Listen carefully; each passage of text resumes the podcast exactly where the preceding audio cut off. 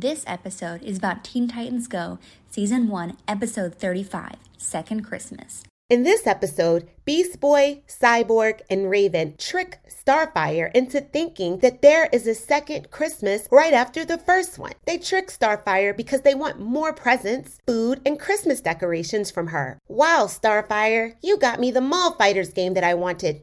Do you want to play it with me, Cyborg? Beast Boy says. Sure, Cyborg says.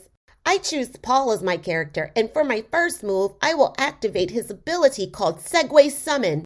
Then I will follow that up with his Segway Strike ability. And now I will use his Call Plywood ability, Beast Boy says. In the end, the Christmas decorations on Titan's Tower were using so much power that the tower reactor exploded. The explosion caused the Teen Titans to end up in comas until the next Christmas Eve.